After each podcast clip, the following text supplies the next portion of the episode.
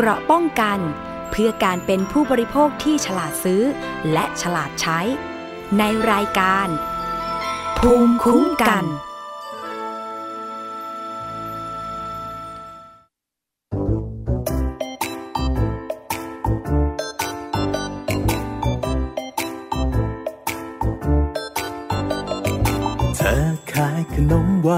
ที่สะพานฟ้าฉันชอบกินขนมหวานที่ขายสะพานฟ้า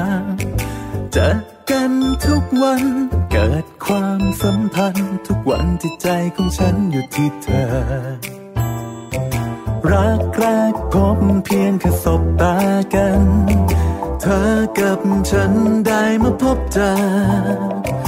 รักครั้งนี้จะเป็นเช่นไรนะเออ ฉันอยากให้มันหวานเหมือนขนมเธอ ความรักฉันแสนหวานมันดังขนมหวาน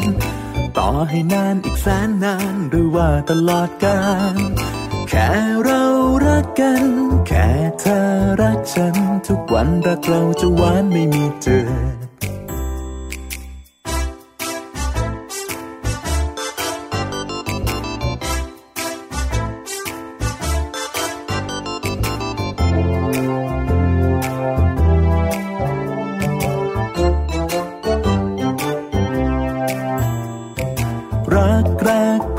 เพียงแค่สบตากัน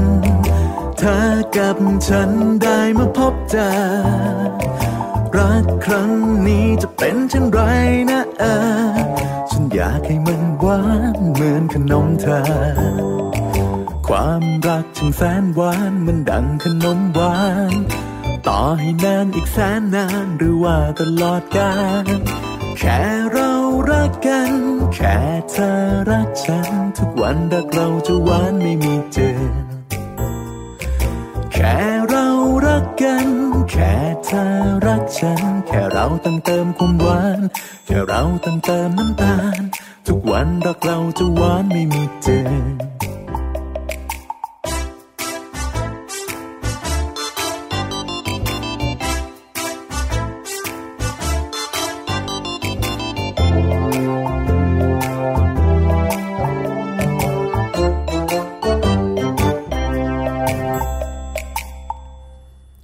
สวัสดีค่ะ คุณผู้ฟังคะต้อนรับเข้าสู่รายการภูมิคุ้มกันค่ะ รายการเพื่อผู้บริโภค ทางวิทยุไทย PBS นะคะ www.thaipbsradio.com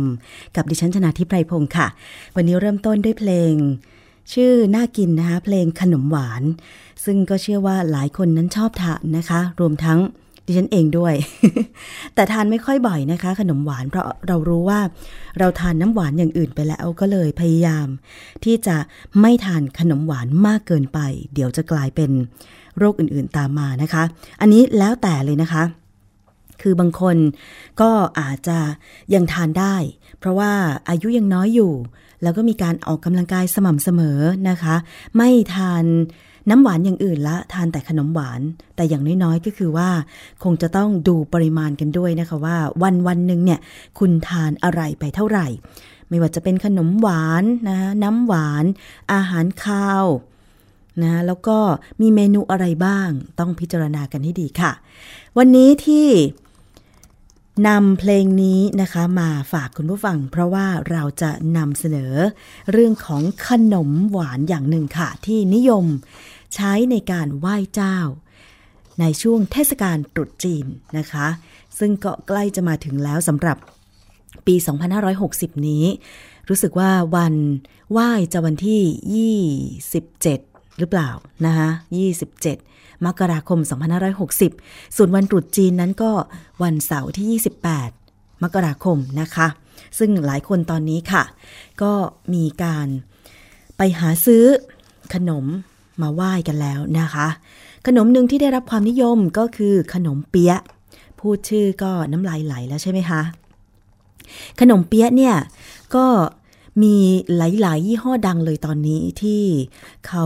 ทำกันขายนะคะ แล้วก็สามารถเก็บไว้ได้นาน แต่รู้หรือไม่ว่าการทำขนมเปี๊ยะให้เก็บไว้ได้นานนั้น ผู้ผลิต เขาใส่สารกันบูดค่ะคุณผู้ฟัง เพราะล่าสุดนี้นะคะทางมูลนิธิเพื่อผู้บริโภค นิตยสารฉลาดซื้อเนี่ยเขาไปตรวจสารกันบูดในขนมเปี๊ยะ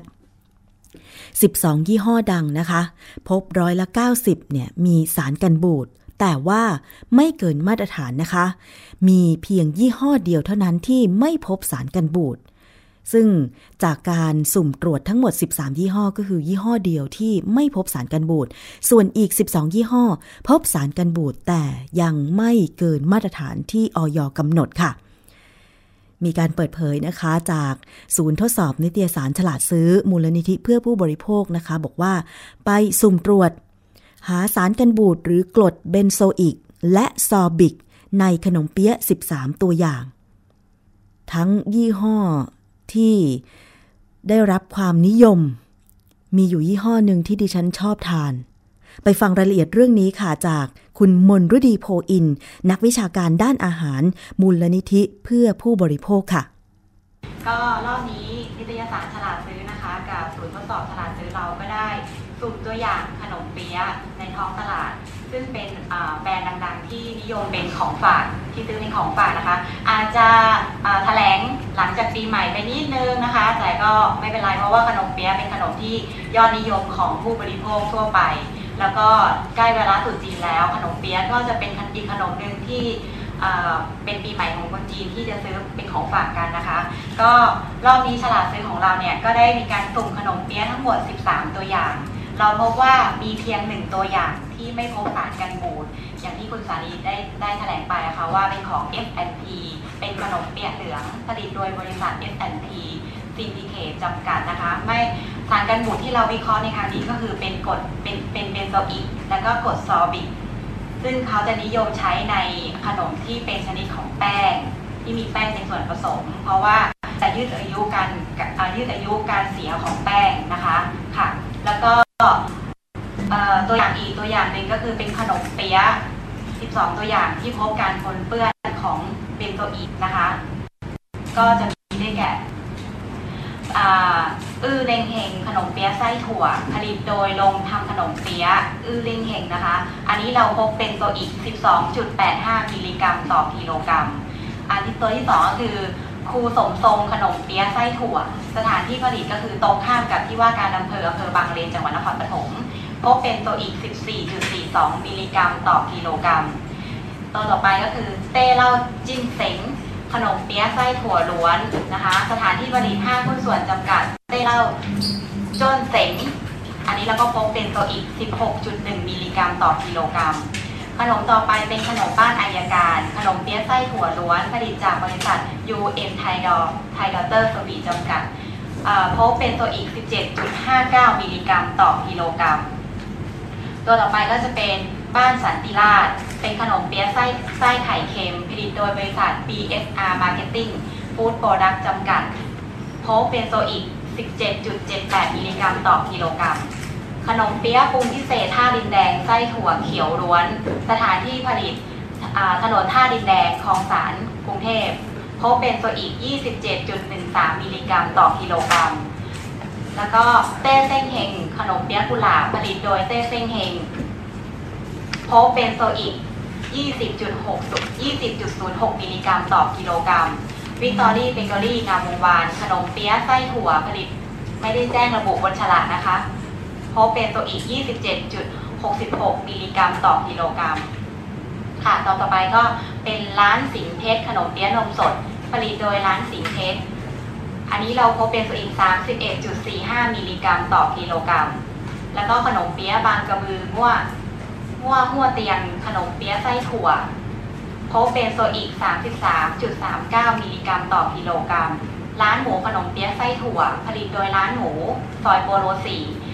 พบเบนโซอิก 32.85 มิลลิกรัมต่อกิโลกรัม กาโต้เฮาส์ขนมเปี๊ยะงาดำผลิตโดยบริษัทกาโต้เฮาส์จำกัด พบเบนโซอิก 9.21 มิลลิกรัมต่อกิโลกรัมนะคะอ๋อตัวนี้เจอซอร์บิกด้วยนะคะ 49.59 มิลลิกรัมต่อกิโลต่อกิโลกรัม เราจะเห็นว่าที่ที่เราพบการใช้สารกันบูดทั้งเบนโซอิกและกรดซอร์บิกเนี่ยค่ะ เราพบโดยเฉลี่ยแล้วอยู่ที่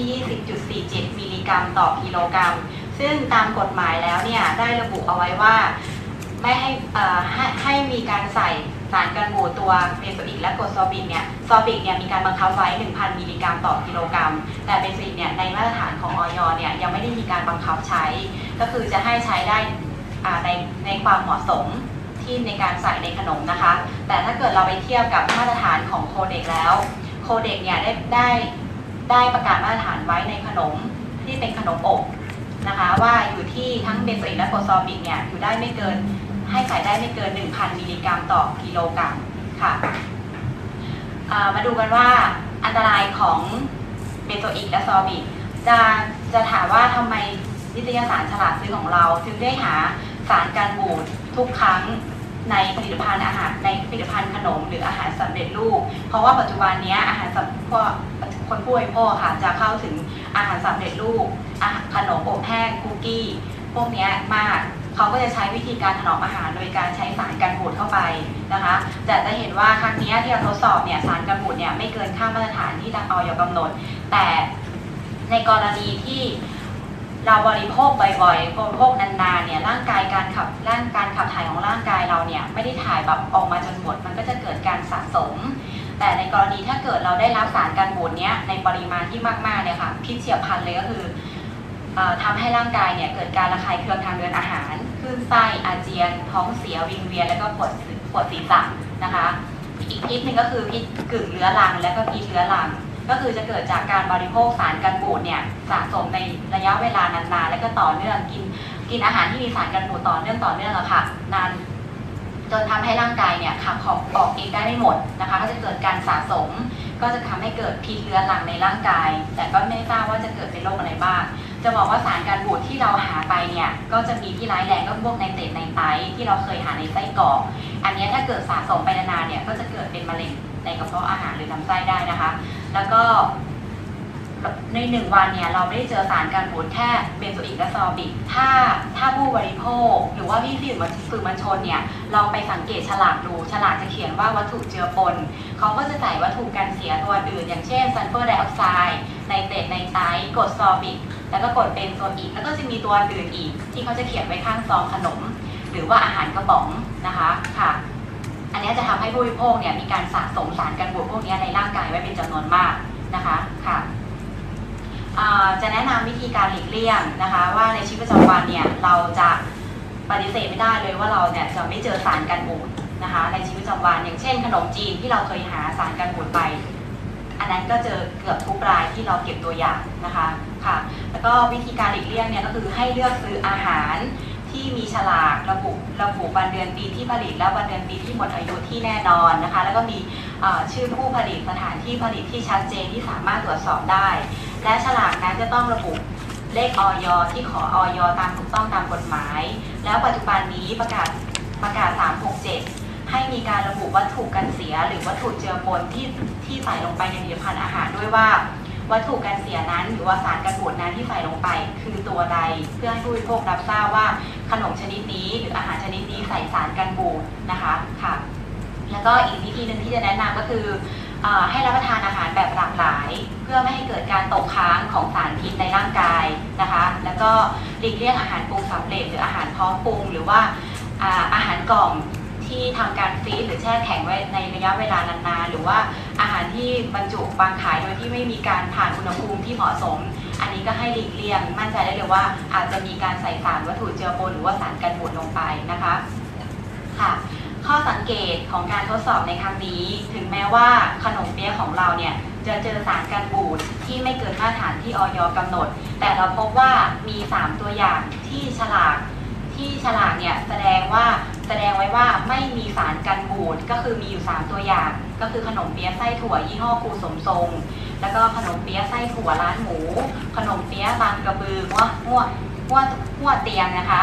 ว่ามีการพบเป็นมีการพบว่าใส่เบนโซอิกแต่ฉลากระบุไว้ว่าไม่ไม่ได้ใส่วัตถุกันเสียหรือว่าสารกันบูดนะคะอันนี้อันนี้ก็จะเป็นข้อสังเกตอีกหนึ่งตัวอย่างว่า ฉลากไม่ระบุแต่เราวิเคราะห์มาว่า มีการเจอ เราก็สันนิษฐานไว้ว่า อาจจะไม่ใช่ผู้ผลิตเนี่ยตั้งใจใส่ลงไป หรือว่าใส่ลงไปโดยที่ไม่รู้ตัวว่าสารนั้นเป็นสารกันบูดหรือว่าเป็นการซื้อวัตถุดิบ เช่นแป้งหรือว่าหรือว่าไส้ที่เขาใส่สารกันบูดมา โดยที่ผู้ผลิต เองเนี่ยไม่รู้ว่าวัตถุดิบที่ซื้อมาเนี่ยมีวัตถุกันเสียหรือว่ามีมีสารกันบูดอยู่ในแป้งนั้นหรือเปล่าค่ะ แล้วก็มีเพียงหนึ่งตัวอย่างนะคะ ที่แจ้งว่ามีว่ามีการใส่สารกันบูดบนฉลากก็คือ ขนมเปี๊ยะกุหลาบยี่ห้อแต้เส้งเฮงแต่มีการระบุแค่ว่าใส่สารกันบูดแต่ไม่ได้ระบุชื่อว่าสารกันบูดตัวนั้นว่าใส่ชื่ออะไรลงไป ใส่สารตัวไหนลงไป แล้วก็ยังมีอีก 2 ตัวอย่างที่แสดงเลขออยแต่ไม่แสดงข้อมูลของสารกันบูดในขนม ก็คือในขนมเปี๊ยะถั่วล้วน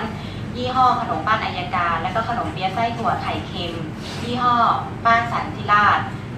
นอกจากนี้ในการสุ่มเนี่ยค่ะก็มีการ มีไม่มีการระบุวันเดือนปีที่หมดอายุ และก็วันเดือนปีที่ผลิตของขนมเปี๊ยะเลย ซึ่งออยเนี่ยเขาได้อนุโลมไว้ว่า ไม่ต้องแสดงวันเดือนปีที่ผลิตและหมดอายุ ในกรณีที่ขายวันต่อวันทำขายใหม่ทำขายสดๆใหม่ ๆ แล้วขายแล้วขายให้กับผู้ซื้อเนี่ยตัวต่อตัวและหมดในหนึ่งวันไม่ต้องระบุ แต่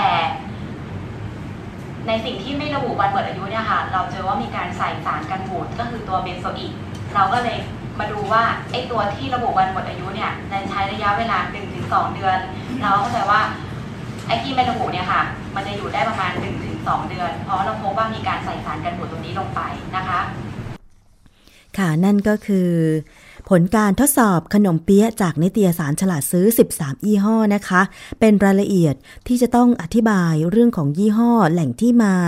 แล้วก็ส่วนผสมคร่าวๆ ก็เพราะว่า นี่คือผลการทดสอบจากห้องปฏิบัติการจริง ๆ นะคะเป็นห้องปฏิบัติการทางวิทยาศาสตร์ ซึ่งเป็นข้อมูลล้วนๆค่ะ คุณผู้ฟังเอาไว้ประกอบการตัดสินใจนะคะ นั่นคือเสียงของคุณมนฤดีโพอินค่ะ นักวิชาการด้านอาหารมูลนิธิเพื่อผู้บริโภคนะคะ ทวนอีกครั้งหนึ่งนะคะสำหรับขนมเปี๊ยะ 12 ยี่ห้อที่มีสารกันบูดนะคะ ไม่ว่าจะเป็นเบนโซอิกหรือซอร์บิก แต่ว่าพบในปริมาณที่น้อยค่ะก็คือ 12.85 ถึง 58.77 มิลลิกรัมต่อกิโลกรัมนะคะ หรือเฉลี่ยอยู่ที่ 20.47 มิลลิกรัมต่อกิโลกรัมเท่านั้น ซึ่งเมื่อเทียบกับปริมาณที่กฎหมายอนุญาตให้ใช้ก็คือสูงสุดไม่เกิน 1,000 มิลลิกรัมต่อกิโลกรัมนะคะ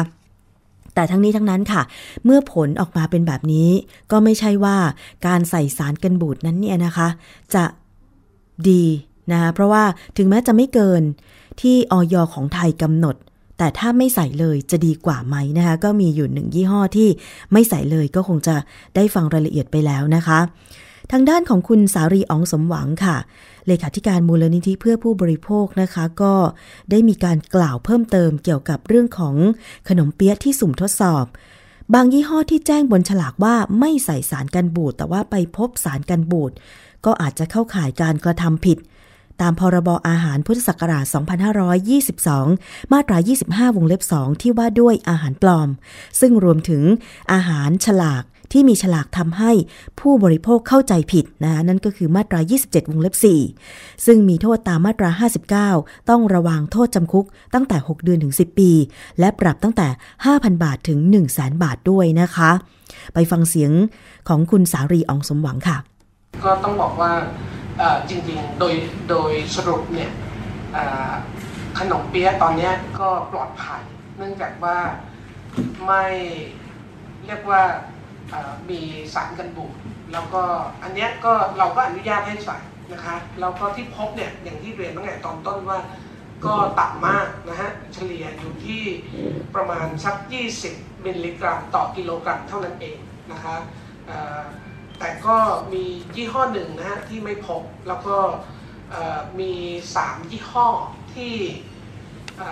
บอกว่าไม่ใส่แต่ใส่ ซึ่งอันนี้ก็ทำให้เราแปลกใจ เนื่องจากว่า เวลาคุณบอกว่าไม่ใส่เนี่ยมันก็เป็นการที่แจ้งให้ผู้บริโภคเนี่ยเเรียกว่าแจ้งให้ผู้บริโภค หรือโฆษณากับผู้บริโภคว่าสินค้าของคุณเนี่ยพิเศษกว่าคนอื่นก็คือคุณไม่ใช้สารกันบูดถูกไหมตอนนี้ก็ถือว่าเป็นเรื่องของการโฆษณา แต่เราพบว่าไอ้ที่บอกว่าไม่ใส่เนี่ยเจอสารยี่ห้อ นะฮะคือที่คุณบอกว่าไม่ใส่เนี่ยเราก็ตรวจพบสารกันบูดสารยี่ห้อนะฮะซึ่งก็อย่างที่คุณ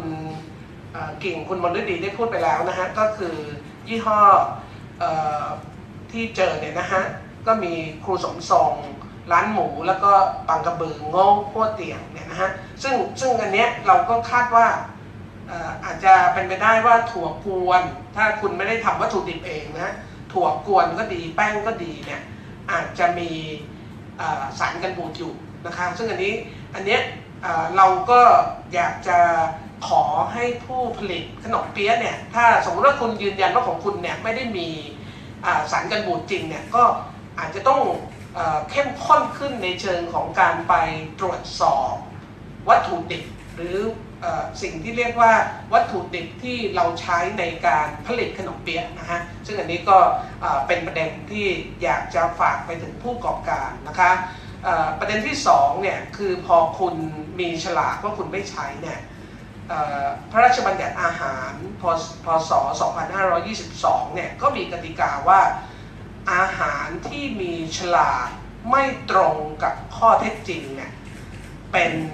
อาหารปลอม นะฮะซึ่งเมื่อเป็นอาหารปลอมเนี่ยมันก็มีความผิดนะคะซึ่งเพราะนั้นอันนี้ก็ต้องไปพิสูจน์ดูว่าจริงๆแล้วเนี่ยมันอยู่ในกระบวนการขั้นไหน ซึ่งอาหารปลอมเนี่ยก็เข้าข่าย เรียกว่าเข้าข่ายมาตรา 25 วงเล็บ 2 ที่ว่าด้วยอาหารปลอม ซึ่งรวมถึงอาหารที่มีฉลากทำให้ผู้บริโภคเข้าใจผิดนะฮะเพราะฉะนั้นเนี่ยซึ่งอยู่ในมาตรา 27 วงเล็บ 4 ถ้าโทษ ด้วยเรื่องอาหารปลอมเนี่ยมันมีโทษตั้งแต่เรื่องจำคุก 6 เดือนถึง 10 ปี แล้วก็ปรับตั้งแต่ 5,000 บาทถึง 1 0 0 0 0แบาทนะฮะอันนี้ก็เป็นเป็นข้อกฎหมายที่เขียนไว้ในพระราชบัญญัติอาหาร ส่วนอีก 2 ตัวอย่างเนี่ยที่ไม่ได้แสดงบนฉลากแต่มีการใช้สารกันบูดก็คือมีเอ่อเรียกว่ามี ไม่ได้เขียนบนฉลาก แต่ว่ามีการใช้สารกันบูดซึ่งโดยหลักเนี่ยก็เป็นเรื่องที่แสดงฉลากไม่ถูกต้อง เพราะว่าเมื่อไหร่ก็ตามที่คุณใช้เรียกว่าวัตถุเจือปนอาหารหรือสารกันบูดเนี่ยคุณต้องแสดงฉลาก เพราะนั้นก็เป็นเรื่องที่แสดงฉลากไม่ถูกต้องนะฮะซึ่งอันนี้ก็มีโทษเเรียกว่าความผิดเรื่องการแสดงฉลากไม่ถูกต้องเนี่ยอยู่ในมาตรา6วงเล็บ10ของ ระราชบัญญัติอาหารปี 2522 นะคะ ซึ่งโทษเนี่ยก็มีตามมาตรา 50 51 นะฮะ โทษปรับไม่เกิน 30,000 บาทนะคะ และอย่างที่เรียนเรียนว่าจริงๆด้วยความที่เราตรวจพบน้อยมาก เพราะนั้นเราก็อยากให้ผู้ประกอบการเนี่ยที่บอกว่าไม่ไม่ใส่ไปตรวจสอบวัตถุดิบและรวมทั้งคนที่คือคือถ้าคุณไม่ใส่สารกันบูดเนี่ย เนื่องจากว่าขนมเปี๊ยะเป็นอาหารที่เรียกว่าสามารถขายกับคนซื้อ โดยที่ถ้าคุณไม่ได้ขายขายในเเรียกว่าคือมีคนอื่นไปขายต่อคุณขายเองเนี่ยคุณไม่จำเป็นต้องมีฉลากใช่ไหมสมมติว่าเอ่อเรียนเองเนี่ยทำขนมเปี๊ยะขายอยู่แถวงามวงวานเนาะก็ขายอยู่คนเดียวขายหน้าร้านอย่างเงี้ย ขนมเปี๊ยะเนี่ยถือว่าเป็นอาหารที่ไม่ต้องมีฉลากเพียงแต่ว่าขนาดนี้แต่ว่าถ้าเมื่อไหร่ที่คุณใส่สารกันบูดขนมเปี๊ยะเนี่ยต้องมีฉลากทันที เพื่อบอกผู้บริโภคว่าเราใส่สารกันบูดนะคะ แต่กรณีนี้ก็คือว่าเเมื่อเขาไม่ได้มีฉลากเนี่ยมันก็แล้วก็ปริมาณที่มันต่ำเนี่ยก็อาจจะเป็นไปได้ว่าเขาไม่ได้ใส่จริง และมันแล้วแต่ว่ามันอาจจะมีอยู่ในวัตถุดิบเพราะนั้นอันนี้ก็เลยเป็นประเด็นที่พวกเราอยากจะฝากไปถึงผู้ประกอบการว่าอาจจะต้องตรวจสอบที่มาของวัตถุดิบว่าวัตถุดิบเนี่ยมันมีการปนเปื้อนมากน้อยแค่ไหนยังไงนะคะ ซึ่งอันนี้ก็เป็นประเด็นที่เราเห็นว่าเนื่องจากว่าขนมเปี๊ยะเนี่ยก็เป็นที่นิยมนะฮะแล้วก็คนทั่วไปก็ชอบแล้วก็ซื้อฝากกัน เพราะฉะนั้นเนี่ย ก็อยากจะยกระดับขนมไทยๆแบบนี้นะฮะว่าเราจะยกระดับให้ผู้บริโภคมั่นใจได้ยังไง แล้วก็ที่สำคัญเนี่ยนี่คิดว่าเรื่องสำคัญมากเลยก็คือว่าเราเป็นประเทศผู้ผลิตอาหาร เพราะนั้นยิ่งถ้าเรามีมาตรฐานเรื่องอาหารของเราเนี่ยสูงขึ้นเท่าไหร่เนี่ยยิ่งเป็นประโยชน์กับผู้ผลิตมาก แล้วก็เรียกว่าใครจะซื้อใครจะเอาไปฝากก็ก็สบายใจกันทุกฝ่ายนะคะเพราะฉะนั้นเนี่ย อันนี้ก็แต่ว่ายังไงก็ตามเนี่ยเราก็คิดว่าวันนี้ผลที่ออกมาเนี่ยก็อยู่ในเกณฑ์มาตรฐานนะคะ เพราะฉะนั้นอันนี้ก็เป็นประเด็นที่นิตยสารฉลาดซื้อสุ่มตรวจเราก็ต้องเรียนว่าพอดีมียี่ห้อหนึงนะฮะที่เราไม่สามารถหาซื้อได้เนื่องจากว่ามันหมดใช่ไหมอของแต่แซงแห่งที่จะเป็นตัวอย่างให้กับเพื่อนผู้สื่อข่าวนะครับเพราะนั้นก็จะอาจจะเห็นว่ามันไม่มีอยู่ยี่ห้อหนึ่งนะคะทั้งหมดเนี่ย 13 ยี่ห้อ ซึ่งอันนี้ก็เป็นส่วนหนึ่งนะคะที่เรียนอยากเรียนว่าจริงๆ มันคงมีขนมเปี๊ยะมากกว่านี้ แต่ว่านี่เราก็เรียกว่าเป็นการสุ่มทดสอบเจ้าที่มีการขายอยู่กว้างขวางนะคะ ไม่ได้ขายเฉพาะหน้าร้านของตัวเองหรือที่ขายอยู่หน้าร้านของตัวเองเนี่ยก็ต้องบอกว่าเป็นเจ้าที่มีชื่อเสียงในเรื่องของความอร่อยอที่ เรียกว่าเล่าขานนะฮะว่าถ้าใครไปที่นี่เนี่ยก็ต้องซื้อขนมเปี๊ยะยี่ห้อนี้อะไรประมาณนั้นนะคะเพราะนั้นเราก็เราก็จะเราก็ไปหามานะคะในยี่ห้อที่ที่กล่าวถึงกันหรือ หรือบางยี่ห้อเนี่ยขนาดนี้ก็เรียกว่าโอ้ขายเป็นการทั่วไปถูกไหมฮะมีอยู่หลายยี่ห้อเหมือนกันที่ขายเป็นการทั่วไป เพราะนั้นเน้นที่ว่าถ้าเรายกระดับเรื่องพวกนี้เนี่ยแล้วก็ตอนนี้ก็ใกล้ตุนจีนนะฮะเพราะฉะนั้นหลายคนก็อาจจะซื้อ ไปไหว้เจ้าด้วยอะไรเงี้ยนะฮะเพราะฉะนั้นเนี่ยตรงนี้ก็เป็นโอกาสในการที่จะยกระดับขนมบ้านเรานะคะ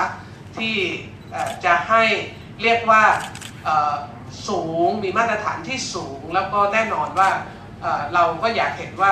ลดการใช้สารกันบูดแล้วก็คือขนาดนี้มันน้อยมาก เพราะนั้นถ้าไปดูในตัววัตถุดิบเนี่ยก็อาจจะเป็นไปได้ว่าเราอาจจะไม่มีขนมเปี๊ยะที่มียากันบูดเลยก็ได้นะฮะถ้าไป ตรวจสอบในเรื่องวัตถุดิบที่มาของการผลิตยกเว้นเจ้าที่เขียนว่าเขาใส่เนื่องจากว่าเขาก็อาจจะเชื่อว่าบางทีเนี่ยเป็นความจำเป็นในกระบวนการผลิต แต่เราพบว่าก็ไม่เกิดมาตรฐาน ซึ่งอันนี้ก็พูดพวกก็สามารถที่จะเลือกแล้วก็สนับสนุนได้นะคะแล้วก็เช่นเคยนะคะ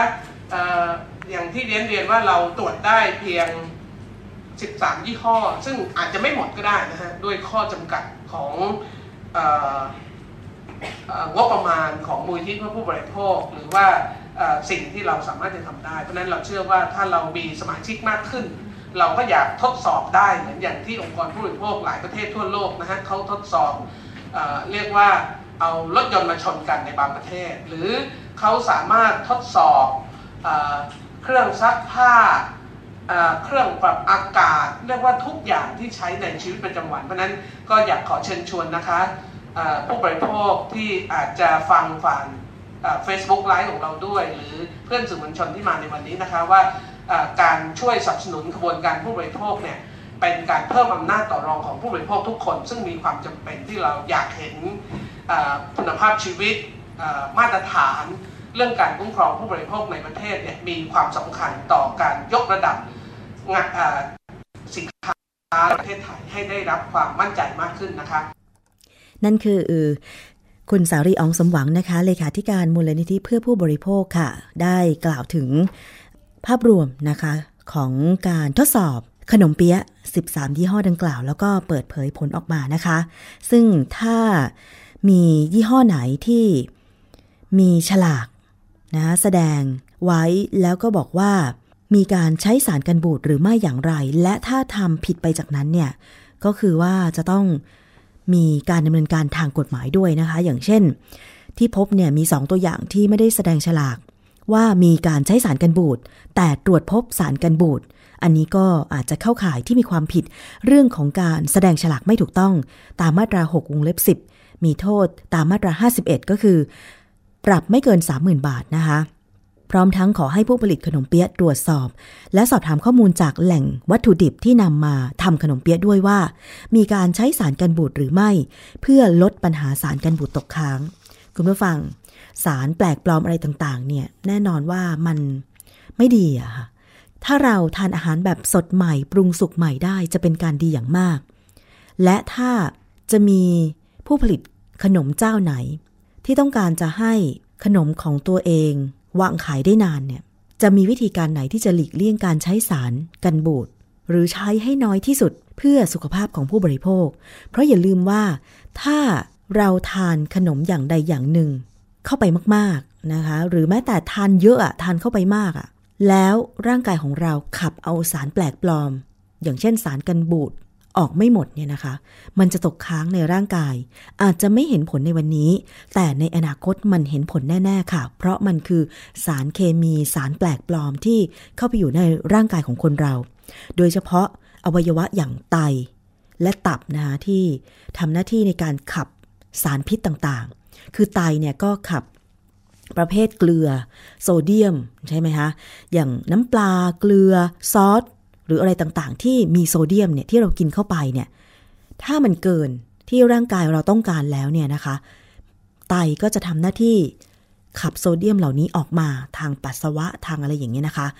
ส่วนตับก็มีหน้าที่ขับสารพิษต่างๆ หลาย ๆ ครั้งที่ได้อ่านข้อมูลเกี่ยวกับ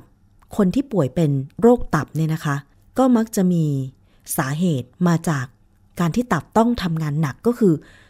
ทำงานตลอดเวลา ตับไม่ได้พักเลย เช่น คนที่ทานอาหารมาก แล้วไม่รู้ว่าอาหารนั้นเนี่ย เป็นประเภทไหนชนิดไหน มีสารเคมีตกค้าง ในอาหารนั้นหรือเปล่า ซึ่งเมื่อทานเข้าไปมันเป็นสารเคมีตับก็ต้องทำหน้าที่ในการขับออก รวมถึงแอลกอฮอล์ต่างๆ ด้วยนะคะ เพราะฉะนั้นเนี่ยเรารักษาชีวิตเราไว้ด้วยการไม่ทานอาหารที่มีสารเคมีวัตถุปลอมปนอะไรต่างๆ ไว้จะดีกว่า อันนี้ฝากถึงผู้ผลิตด้วยนะคะ คืออยากจะให้ใส่ใจในผลิตภัณฑ์มากกว่านี้ การทำอาหารสดใหม่ออกขายนั้น อันนี้จูงใจผู้บริโภคมากกว่า ที่จะให้ซื้อสินค้าของคุณ ไม่ใช่ว่าสินค้าของคุณ ยังความสดใหม่ด้วยสารกันบูดอันนี้เมื่อผู้บริโภคเขาทราบแล้ว เขาก็จะไม่ซื้อผลิตภัณฑ์ของคุณทานอีกต่อไป นี่เป็นประโยชน์อย่างหนึ่งของการเปิดเผยข้อมูลที่เป็น ผลการทดสอบทางห้องปฏิบัติการจริง ไม่มีการใส่ความ ซึ่งก็มีข้อมูลที่สามารถที่จะดูได้เลยนะคะ คุณผู้ฟัง เอาละกับเรื่องของขนมเปี๊ยะ ถ้าจะไปเลือกซื้อมาไหว้เจ้ากัน ฟังข้อมูลตรงนี้ก็คงจะพอเลือกได้เนาะนะคะ ซึ่งจริงแล้วเนี่ย ขนมหรืออาหารที่จะนำมาไหว้เจ้า จริง ๆ มีหลากหลายอย่างมากเลยตามความเชื่อใช่ไหมคะ อันนี้ก็เลือกกันนะ คุณผู้ฟัง แต่ว่ายังไงก็ตามเนี่ย เมื่อไหว้เจ้าเสร็จ คนในครอบครัวก็มักจะเอาของไหว้เหล่านั้น มานั่งทานกันใช่ไหมคะ เพราะฉะนั้นเนี่ย อาหารทุกอย่างต้องสะอาดปลอดภัยใช่ไหมคะ อ่า คุณผู้ฟังนะคะบรรพบุรุษก็จะได้ชื่นใจด้วย คนที่เป็นลูกหลานที่ทานอาหารจากการไหว้เจ้า ก็จะได้มีอาหารที่ปลอดภัยไว้รับประทานกัน คัดสรรกันค่ะ คิดว่าในโอกาสต่อ ๆ ไปเราก็จะมีผลการทดสอบอาหารหรือขนมหลาย ๆ ชนิดมารายงานคุณผู้ฟังกันอีกนะคะ ช่วงนี้เราไปพักกันครู่หนึ่งกับรายการภูมิคุ้มกันฟังเพลงค่ะ ใครที่ตอนนี้กำลังคิดเมนูว่าเที่ยงนี้จะทานอะไรฟังเพลงนี้นะคะ เป็นบทเพลงพระราชนิพนธ์ในสมเด็จพระเทพรัตนราชสุดาสยามบรมราชกุมารี เมนูไข่ค่ะ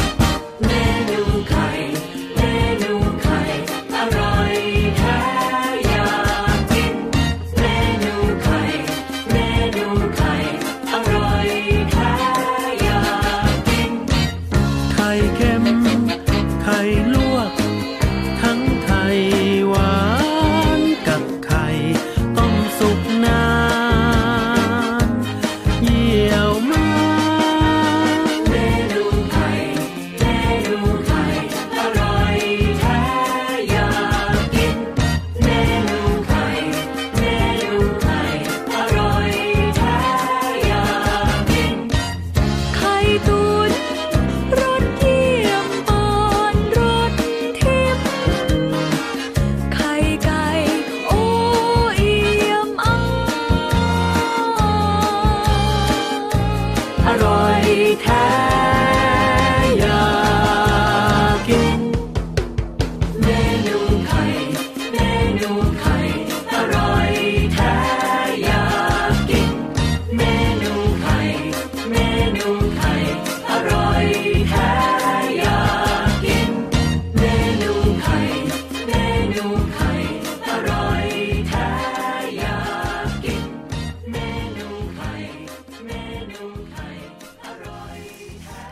เป็นบทเพลงที่รวบรวม ชื่อเมนูไข่แล้วทำให้หลายคนตอนนี้นึกอยากกินใช่ไหมคะ บทเพลงพระราชนิพนธ์ในสมเด็จพระเทพรัตนราชสุดาสยามบรมราชกุมารีค่ะมาถึงช่วงที่ 2 ของรายการภูมิคุ้มกันรายการเพื่อผู้บริโภคนะคะ ทางวิทยุไทย PBS www.thaipbsradio.com และนอกจากนั้นยังมีสถานีวิทยุต่างๆ ที่เชื่อมโยงสัญญาณอันนี้น่ารักมากๆเลยนะคะ ไม่ว่าจะเป็นสถานีวิทยุชุมชนวัดโพบาลังจังหวัดราชบุรีค่ะ FM 103.75เมกะเฮิรตซ์สถานีวิทยุชุมชนเทศบาลทุ่งหัวช้างจังหวัดลำพูนนะคะ FM 106.25เมกะเฮิรตซ์สถานีวิทยุชุมชน คนเมืองลี้จังหวัดลำพูนค่ะ FM 103.75เมกะเฮิรตซ์สถานีวิทยุชุมชนปฐมสาครจังหวัดสมุทรสาคร FM 106.25เมกะเฮิรตซ์นะคะ แล้วก็สถานีวิทยุชุมชน คนหนองย่าไซจังหวัดสุพรรณบุรี FM 107.5เมกะเฮิรตซ์รวมถึงวิทยุชุมชนคนเขาวงจังหวัดกาลสิน FM 89.5เมกะเฮิรตซ์นะคะ ถ้ายังมีเครือข่ายไหนหรือว่าสถานีวิทยุไหนสนใจนะคะที่จะลิงก์สัญญาณของรายการภูมิคุ้มกันหรือรายการอื่น ๆ ของวิทยุไทย PBS ก็สามารถที่จะติดตามกันได้นะคะ เข้าไปในหน้าเว็บไซต์เลยค่ะ www.thaipbsradio.com นะคะ ก็จะมีเมนูของรายการต่างๆขึ้นมานะคะแล้วก็มีด้านขวามือค่ะ ผังรายการประจำเดือน แบบฟอร์มการเชื่อมโยงสัญญาณนะคะแล้วก็แบบฟอร์มการขอดาวน์โหลดรายการต่างๆ คลิกเข้าไปในแถบแบบฟอร์มต่างๆ ได้เลยนะคะ แล้วก็ดาวน์โหลดมากรอกรายละเอียด ส่งมาที่อีเมล radio at thaipbs or.th หรือว่าจะโทรมาสอบถามก็ได้นะคะ ที่หมายเลขโทรศัพท์ 02 790 2528 02 790 2529 เราให้เชื่อมโยงฟรี ไม่มีค่าใช้จ่ายนะคะ เพียงแต่ว่าขอรายละเอียดในการเชื่อมโยงของคุณเท่านั้น ไม่ว่าจะเป็นชื่อสถานี คลื่น สถานที่ตั้ง รายการที่คุณดาวน์โหลด เอาไปออกสดหรือว่าดาวน์โหลดไปออกย้อนหลังแบบนี้เป็นต้นนะคะ แล้วเราจะได้ทำข้อมูลเป็นการรวบรวมข่าวว่าไทย PBS สื่อสาธารณะของเราเนี่ยนะคะ ผลิตรายการแล้วเป็นประโยชน์กับพี่น้องประชาชนจริง ๆ นะคะ คุณผู้ฟัง เอาละก็มาถึงช่วงนี้นะคะ มีกระแสเรื่องของการถ่ายทอดสดทาง Facebook Live ซึ่งวิทยุไทย PBS ของเราก็ไม่พลาดค่ะ โดยเฉพาะในช่วงวิกฤตภัยต่างๆ อย่างเช่นตอนนี้ยังคงมีน้ำท่วมหลายพื้นที่ในภาคใต้ ซึ่งไทย PBS นะคะ ได้เกาะติดมาโดยตลอดไม่ว่าจะเป็นการรายงานข่าวทางทีวี การรายงานข่าวทางวิทยุนะคะวิทยุไทย PBS และตอนนี้ค่ะอีกหนึ่งช่องทางที่คุณสามารถติดตามข่าวสารออนอกจากน้ำท่วมแล้วก็ยังมีข่าวสารอื่นๆเนี่ยนะคะ อย่างเช่น การลงไปให้ความช่วยเหลือ ผู้ได้รับผลกระทบ จากน้ำท่วม ได้ทาง Facebook Live ของวิทยุไทย PBS โดยคุณสามารถที่จะเข้าไปกดถูกใจ ถ้าใครเล่น Facebook อะนะคะ มี Account ของ Facebook อยู่แล้ว ก็เลือกเลยค่ะเมนูไทย PBS Radio Fan หรือว่าจะไปค้นหาง่ายๆก็ได้ที่ Google นะคะ พิมพ์คำว่าวิทยุไทย PBS ก็จะปรากฏทั้งเว็บไซต์แล้วก็ Facebook ของวิทยุไทย PBS ค่ะคุณผู้ฟัง ซึ่งมีข้อมูลที่น่าสนใจเกี่ยวกับกระแสการเล่น Facebook นะคะ เขาบอกว่าในเมืองไทยตอนนี้เนี่ย คนไทยนิยมที่จะเป็นสมาชิก Facebook กันมากขึ้น และก็กระแสเรื่องของการทำ Facebook Live อันนี้ก็ได้รับความนิยมเป็นอย่างมากเลยทีเดียวนะคะ เพราะข้อดีของมัน หลายคนก็คงจะชอบตรงนี้ก็คือว่า มันได้รับข้อมูลข่าวสารที่ รวดเร็วมาก ๆ เลยนะเพราะว่ามันถ่ายทอดสดอะใช่ไหมคะนายกล้าตั้งสุวรรณค่ะ กรรมการผู้จัดการบริษัท Thoth Zocial จำกัด ผู้ให้บริการระบบข้อมูล เชิงลึกและวิเคราะห์ผลบนโซเชียลมีเดียครบวงจรก็เปิดเผยว่า จากการใช้เครื่องมือเก็บข้อมูลการใช้งานโซเชียลมีเดียของไทย ในรอบปี 2559 ที่ผ่านมาพบว่าการเติบโตของผู้ใช้ Facebook รายใหม่ ในไทยลดลง 7% อันนี้ต้องย้ำว่าคือผู้ใช้แต่เดิมเนี่ยนะคะก็ยังใช้อยู่ แต่ว่ายอดผู้ใช้รายใหม่ที่จะสร้างบัญชีเพิ่มขึ้นเนี่ยมันลดลงจากปีก่อนๆ 7%โดยคาดว่านะคะจะมียอดบัญชีผู้ใช้ Facebook ในไทย 43 ล้านบัญชี จากเดิม มียอด 40 ล้านบัญชี ซึ่งกลุ่มที่มียอดการเติบโตมากที่สุดก็คือ กลุ่มผู้สูงอายุ 55 ปีขึ้นไปค่ะ เติบโต 25%ส่วนกลุ่มอายุ 13-17 ปี ยอดลดลง 2%ซึ่งสาเหตุมาจาก Facebook ได้ออกข้อกำหนดผู้ใช้งานโดยห้ามต่ำกว่า 13 ปีนั่นเองนะคะ แต่ที่น่าสังเกตก็คือว่า กลุ่มผู้สูงอายุ 55 ปีขึ้นไปเนี่ยนะคะ ใช้ Facebook เพิ่มมากขึ้น ถ้าตอนนี้ ลูกหลานสังเกตเห็นว่า เอ๊ซื้อโทรศัพท์เครื่องใหม่ให้คุณพ่อคุณแม่ปู่ย่าตายายแล้วทำไมวันๆพ่อแม่ไม่ค่อยคุยกับเราเลย ก้มหน้ามองจอโทรศัพท์อย่างเดียว ก็ให้เข้าใจว่านั่นคือเทคโนโลยีที่ท่านเหล่านั้นเนี่ยกำลังเรียนรู้กันอยู่นะคะ ส่วนโซเชียลมีเดียมียอดเติบโตขึ้นอย่างมีนัยสำคัญก็คือแอปพลิเคชัน Line ค่ะ มียอดการใช้ประมาณ 36-40 ล้านบัญชี ปีก่อน จากปีก่อนเนี่ยนะคะ33 ล้านบัญชีโตขึ้นจริง ๆ เลยนะคะและใช้ระยะเวลาสนทนาอยู่ในไลน์มากขึ้น ซึ่งจากการวิเคราะห์น่าจะมาน่าจะมาจากการที่ผู้ใช้เนี่ยมีการนำแอปพลิเคชัน Line มาใช้ในการคุยส่วนตัวหรือใช้ทำธุรกิจอย่างเช่น ซื้อขายสินค้าผ่าน Line ใช่ไหมคะ นอกจากนี้ Line ยังมีฟีเจอร์ในการสนทนาแบบแบบกลุ่มด้วย คือกลุ่มเพื่อนคนนั้นคนนี้กลุ่มที่ทำงานนะคะตอนนี้ก็มีหลายกลุ่มบางคนก็ เวียนหัวเหมือนกันบางทีก็ส่งข้อความผิดกลุ่มก็มีนะคะ ซึ่งสามารถสื่อสารข้อความหรือว่าภาพโดยที่ไม่ต้องเปิดเผยต่อที่สาธารณะได้ค่ะ ซึ่งทาง Facebook เนี่ยเขาบอกว่าเลยจุดการเติบโตมาแล้ว เหมือนกับที่ในอเมริกามองว่า Facebook อยู่ในช่วงขาลง โดยเดิมเราอาจจะใช้ Facebook เพื่อการสื่อสารกับเพื่อนที่อยู่ห่างไกล แต่เด็กยุคใหม่มองว่าข้อความที่สื่อสารผ่านทาง Facebook ยาวเกินไป ทั้งยังมีการก๊อปปี้รูปไปใช้อย่างเสื่อมเสียอีกด้วย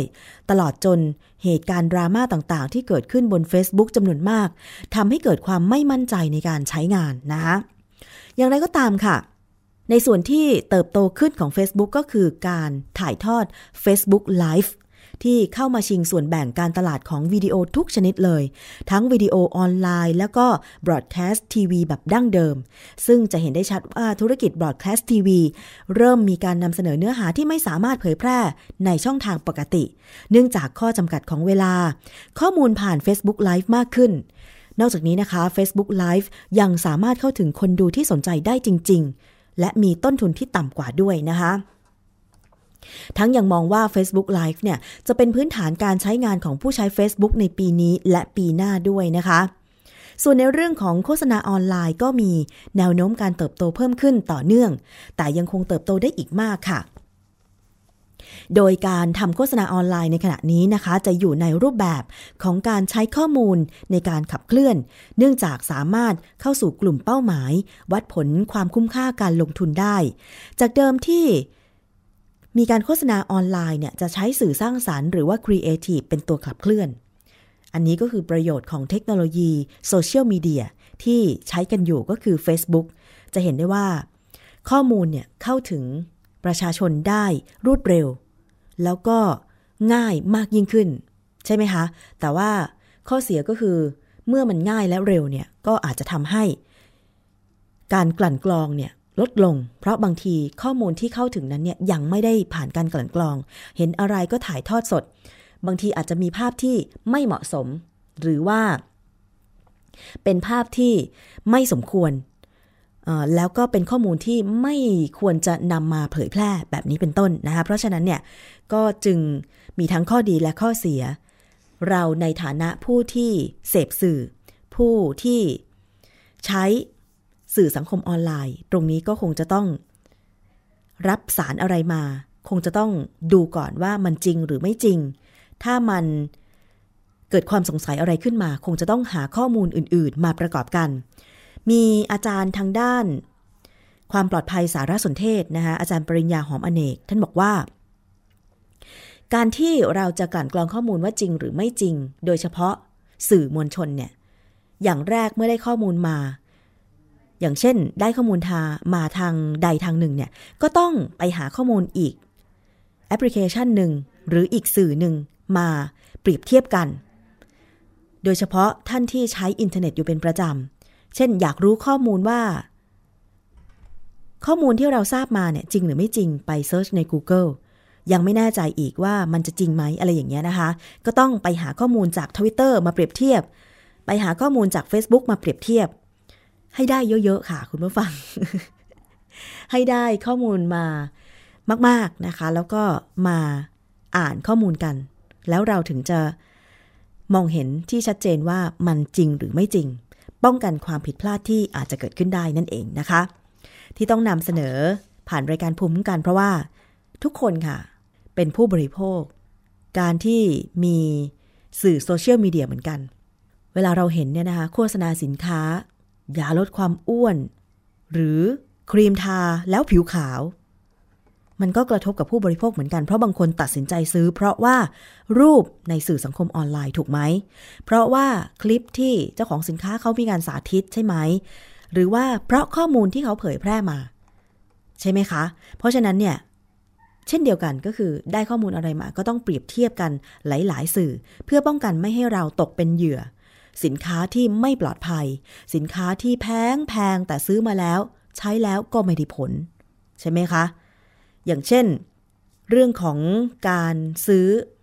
ผลิตภัณฑ์ที่มันก้ากึ่งกันว่าจะเป็นยา หรือจะเป็นผลิตภัณฑ์เสริมอาหาร ถ้ายาเนี่ยโฆษณาไม่ได้ แต่ถ้าผลิตภัณฑ์เสริมอาหารเนี่ยโฆษณาได้แต่ต้องไม่เกินจริง ต้องไม่ระบุว่าผลิตภัณฑ์เสริมอาหารนี้ ใช้รักษาโรคนั้นโรคนี้ เพราะผลิตภัณฑ์เสริมอาหารไม่ใช่ยารักษาโรคไม่ได้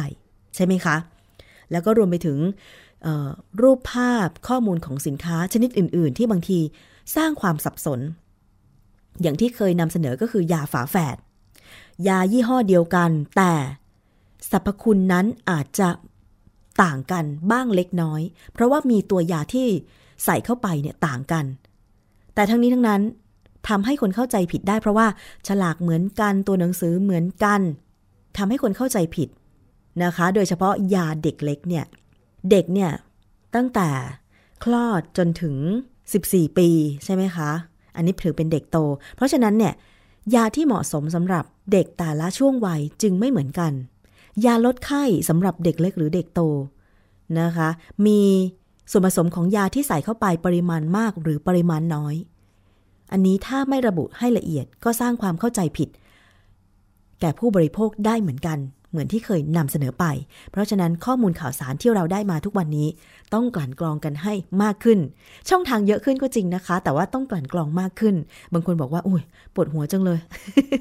ไม่เป็นไร ฟังในรายการภูมิคุ้มกันรายการเพื่อผู้บริโภค ดิฉันจะพยายามนำมาสรุปให้ฟังนะนำเสนอให้ฟัง ถ้าสนใจเรื่องไหนสามารถที่จะติดตามได้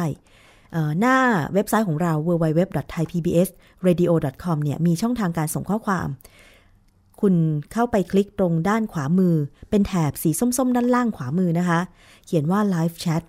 คลิกขึ้นมาเลย จะปรากฏหน้าต่างให้คุณพิมพ์ข้อมูลตรงนั้นได้ หรือว่าจะไปกดไลค์ที่ Facebook ของวิทยุไทย PBS ค่ะ facebook.com/thaipbsradiofan นะคะ ก็ติดตามกันได้ เอาละค่ะ ช่วงนี้มาถึงช่วงท้ายของรายการภูมิคุ้มกันขอบคุณมากสำหรับการติดตามรับฟังนะคะ วันนี้รายการหลังไมในสนามข่าวช่วง 13-14นาฬิกาทีมงานวิทยุไทย PBS ก็จะมีถ่ายทอดสด Facebook Live พูดคุยกับผู้สื่อข่าวที่ลงพื้นที่ ไปทำข่าวน้ำท่วมภาคใต้และการช่วยเหลือประชาชนในพื้นที่ มาฟังเสียงจริงจากในพื้นที่กันนะคะ 13-14นาฬิกาวันนี้ที่ facebook.com/thaipbsradiofan ลาไปด้วยเพลงนี้ก็แล้วกัน ให้กำลังใจทุกท่านค่ะ สวัสดีค่ะ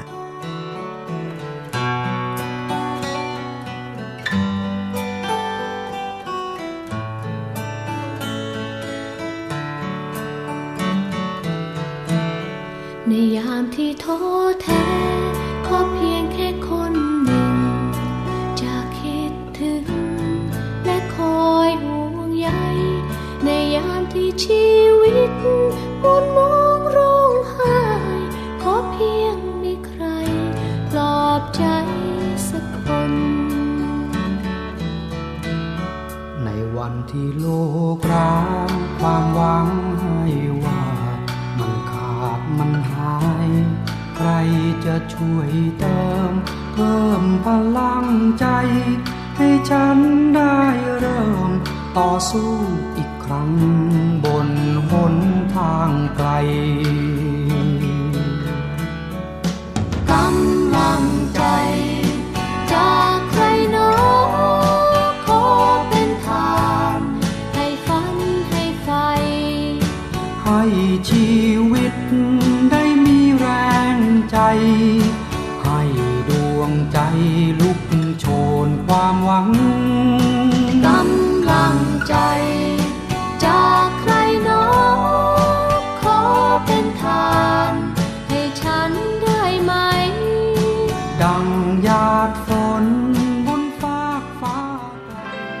ราะป้องกัน